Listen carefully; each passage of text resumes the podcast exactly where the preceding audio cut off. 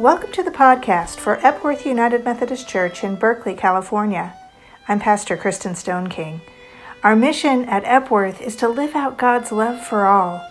We strengthen our faith as we worship, study, develop a creative, supportive community, and serve others. Together, we encourage each other, challenge each other, and welcome all people on their journey of faith.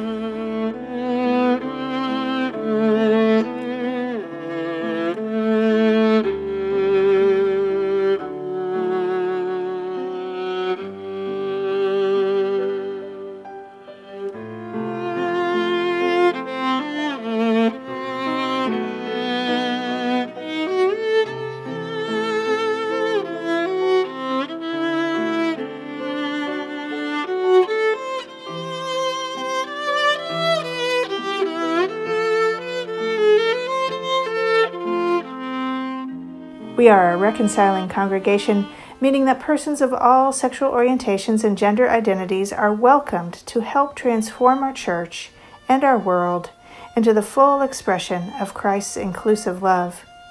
We are a sanctuary church, advocating for the rights and dignity of immigrants, and we stand in solidarity with the movement for Black lives.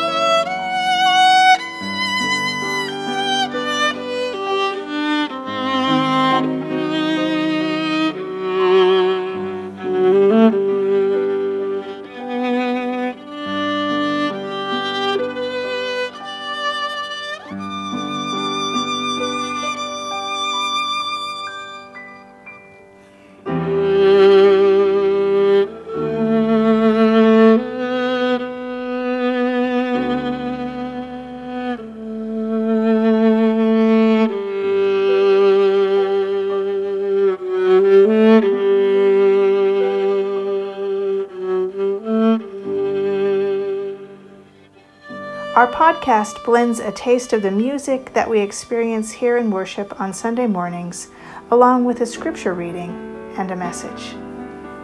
Come and see, come and see, I am the way and the truth, said he. Follow me, follow me, come as a child, oh, come and see. Kyrie, Kyrie, Kyrie.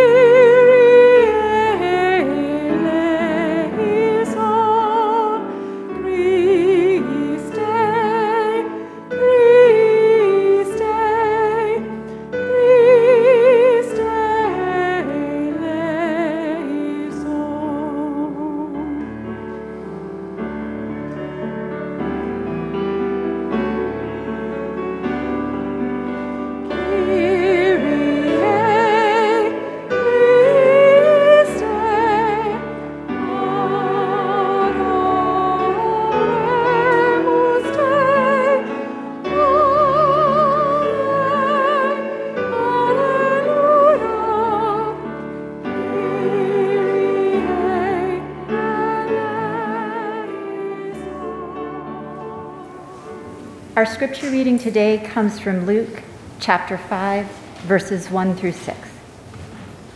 Once, while Jesus was standing beside the lake of Gennesaret, and the crowd was pressing in on him to hear the word of God, he saw two boats there at the shore of the lake. The fishermen had gone out of them and were washing their nets. He got into one of the boats, the one belonging to Simon, and asked him to put out a little way from the shore. Then he sat down and taught the crowds from the boat. When he had finished speaking, he said to Simon, "Put out into the deep water and let down your nets for a catch." Simon answered, "Master, we have worked all night long, but have caught nothing. Yet, if you say so, I will let down the nets." When they had done this, they caught so many fish that their nets were beginning to break. This is the word of God.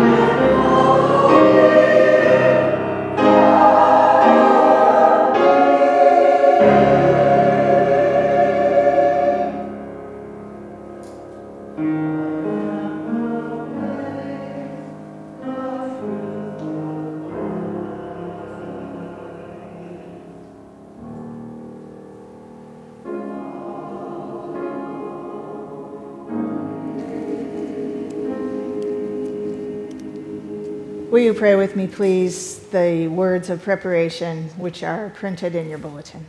Let us pray. Gracious and loving God, may the words of my mouth and the meditations of our hearts be acceptable in your sight, O God, our strength and our Redeemer. Amen.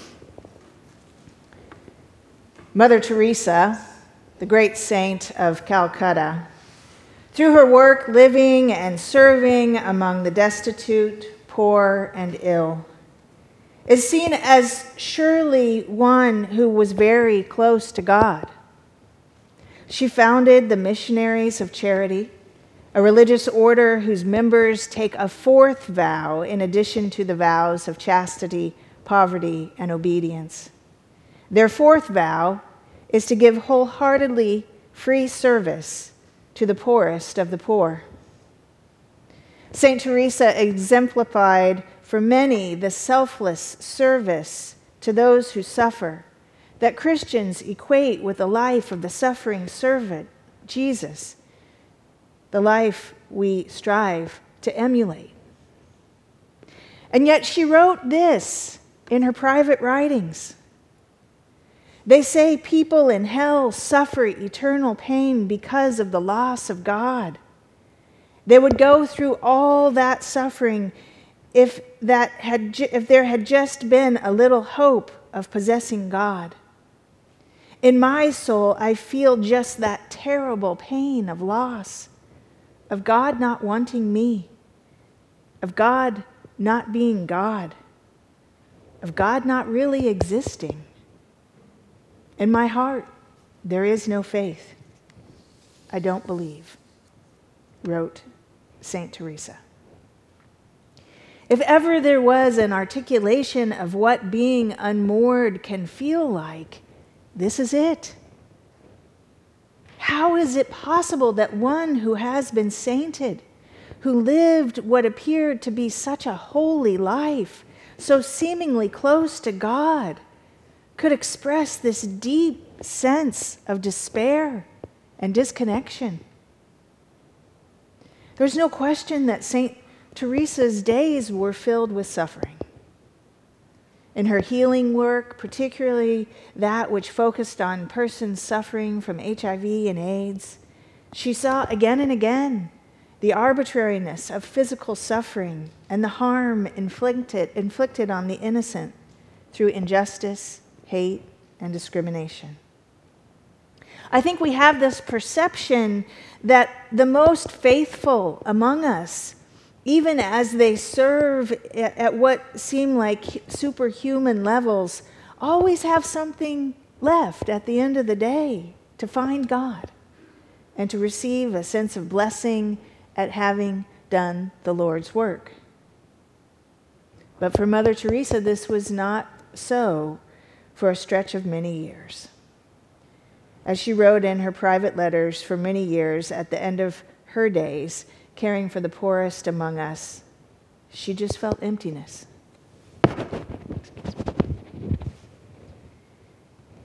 And Saint Teresa was not without her critics. When I heard this, I thought, who could criticize Mother Teresa? But she was human, after all, and some of her stances and choices very much reflected that, in spite of her fame, she was a Catholic nun from a small village in Macedonia, faced, as we all are, with imperfect options and limited knowledge. This nun, who soothed the suffering of so many, suffered greatly herself. In our scripture today from Luke, we find Jesus teaching a large multitude at the shore of Lake Gennesaret. Then he sees Simon Peter's boat, and he decides, he decides to get into the boat with some of his disciples and teach the crowds from the boat.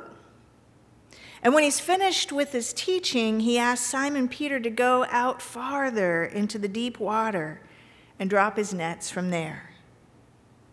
But Peter is reluctant. And some commentators say that this is because Peter doesn't want to take a risk. He wants to play it safe and stay in the shallows.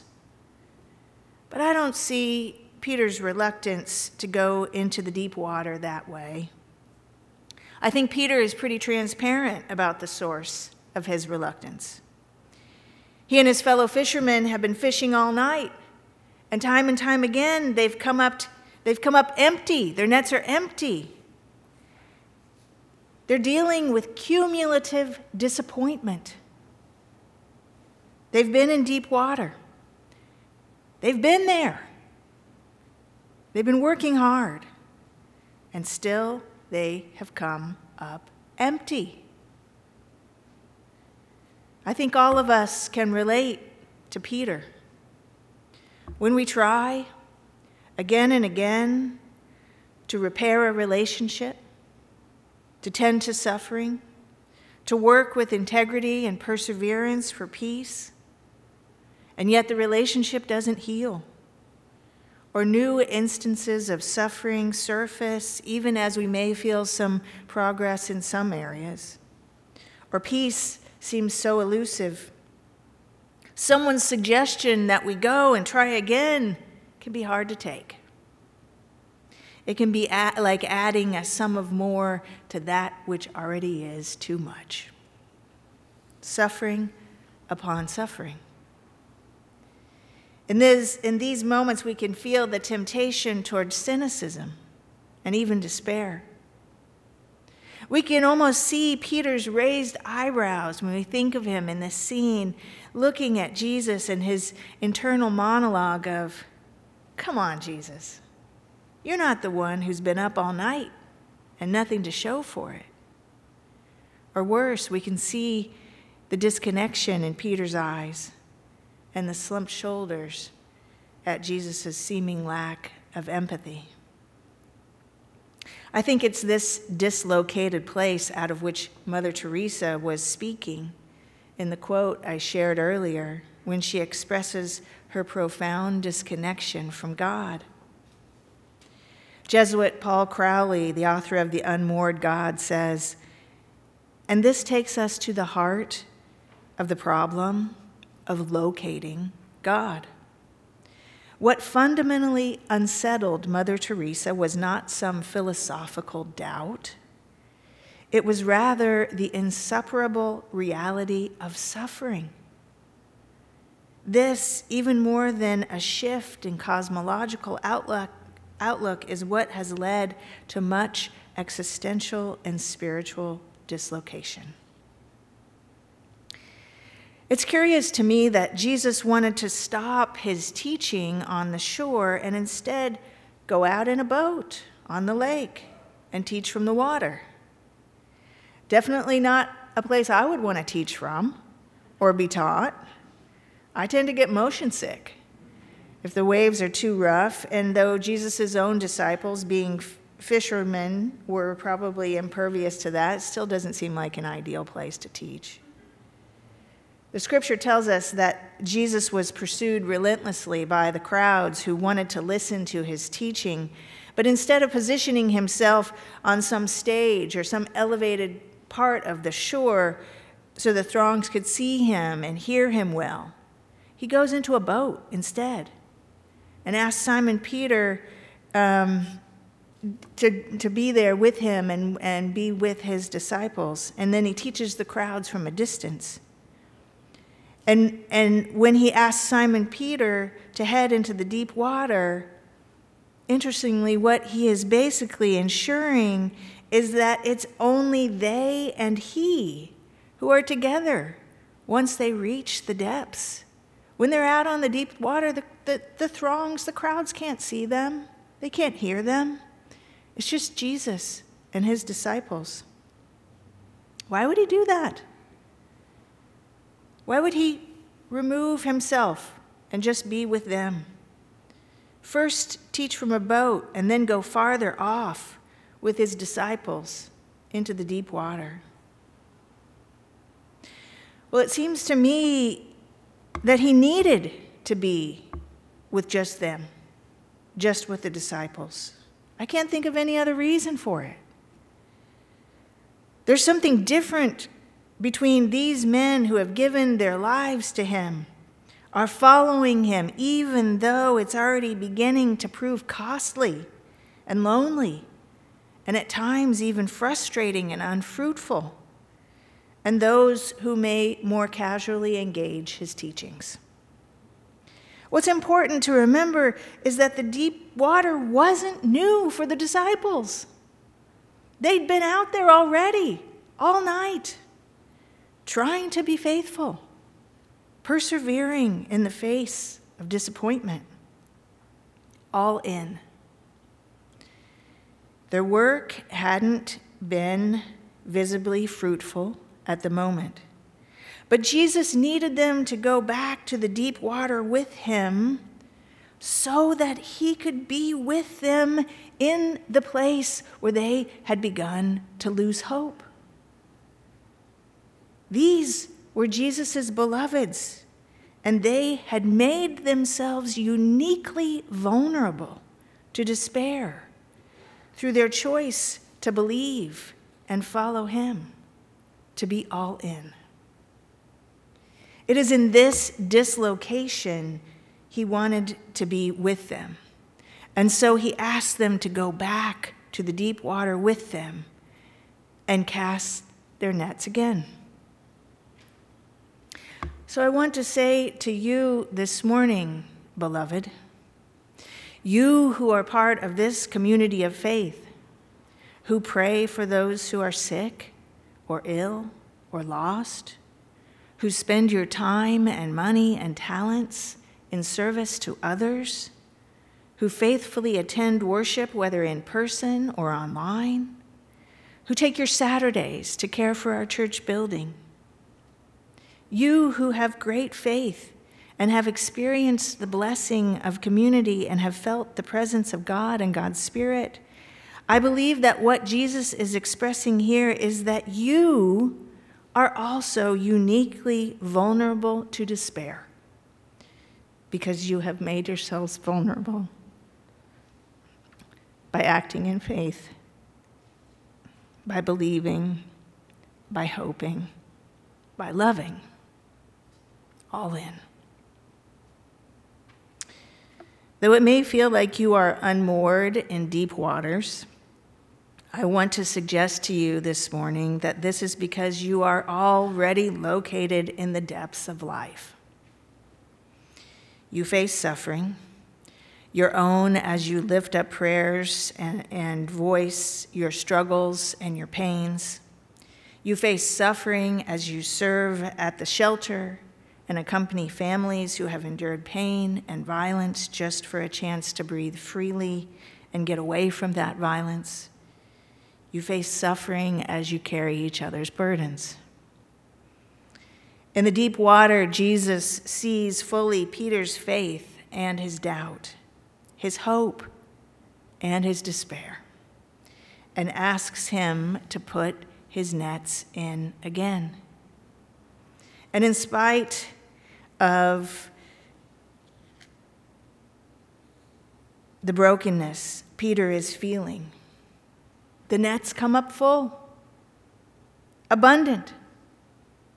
Now, please don't misunderstand. This isn't an if at first you don't succeed, try, try again story. And this isn't a take a big risk and get a big payoff story. This is an invitation to an orientation of living that finds abundance even in despair, even when the nets come up empty.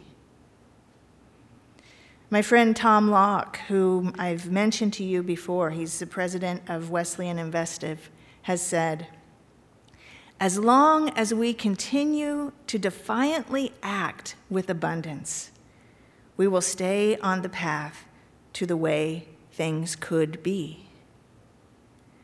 As long as we continue to defiantly act with abundance, we will stay on the path to the way things could be.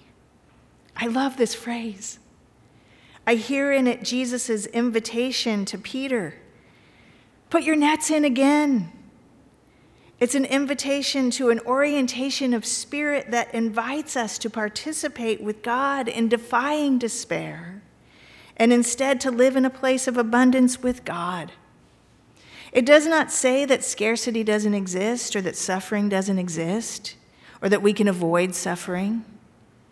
It takes us away from the idea of grasping or of locating somewhere fixed to a dislocated God who transcends time and space and is always with us, offering us and everyone a kind of abundance in this life. Interestingly, this is not, this is not unlike the Four Noble Truths of Buddhism, which affirm that, number one, there is suffering. Two, that suffering comes from grasping and attachment, or perhaps in the words of this series, trying to be located and in one place, moored. And three, there is a path through suffering. And four, that way, that path, is the Dharma. The Dharma is the practice of faith. And in asking Peter to drop his net again, Jesus was saying, engage the practice, engage the path, engage the way. Whatever the outcome of each day's practice, keep engaging the practice. And in that, there is abundance. I am the way, the truth, and the life. May we have the courage to keep dropping our nets, to engage the practice of faith, and defiantly act with abundance, knowing that in that we embrace a dislocated God and a path that leads to life. Amen.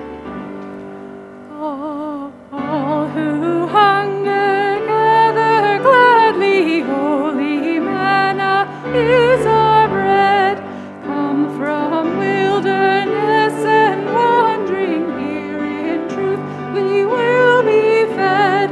You that yearn for days of fullness, all around us is our food. Come and see the great eternal, taste and see that God is good. All who hunger, never stranger, seeker, be a welcome guest. Come from restlessness and roaming, here in joy we keep the feast. We that once were lost and scattered, in communion's love have stood. Taste and see the grace eternal, taste and see that God is good. All who hunger sing together, Jesus Christ is living bread.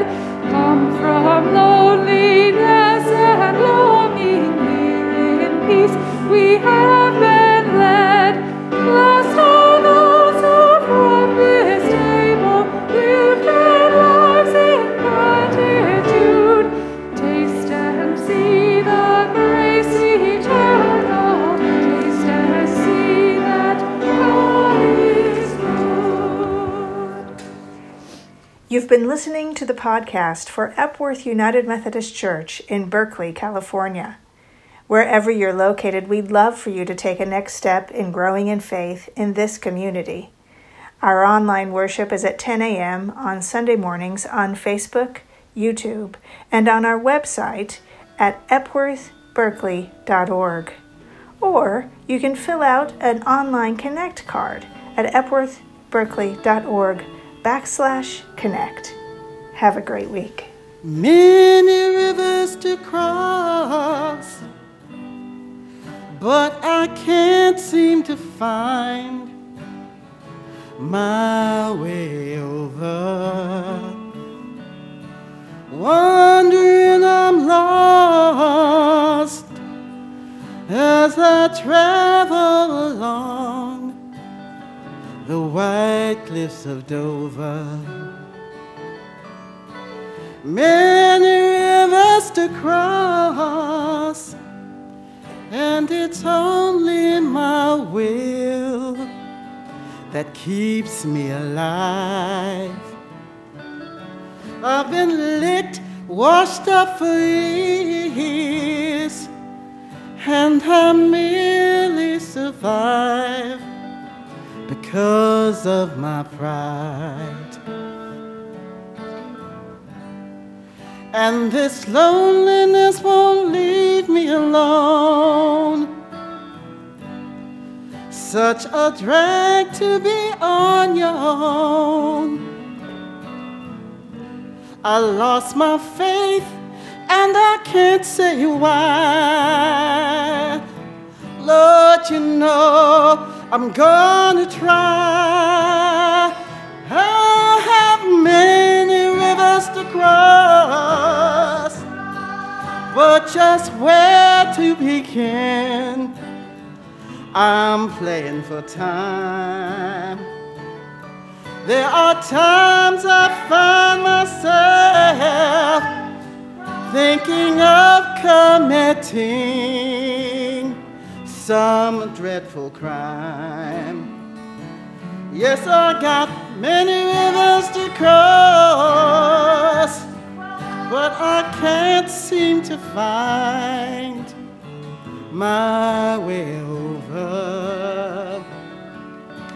Wandering, I'm lost as I travel along these white cliffs of Dover.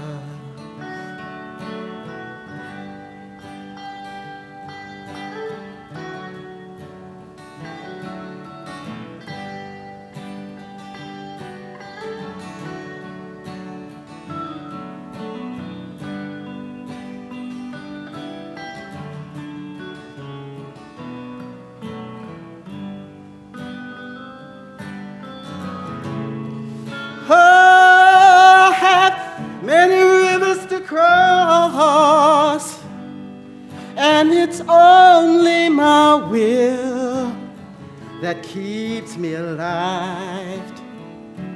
I've been licked and washed up for years, and I merely survive because of my pride. Many rivers to cross,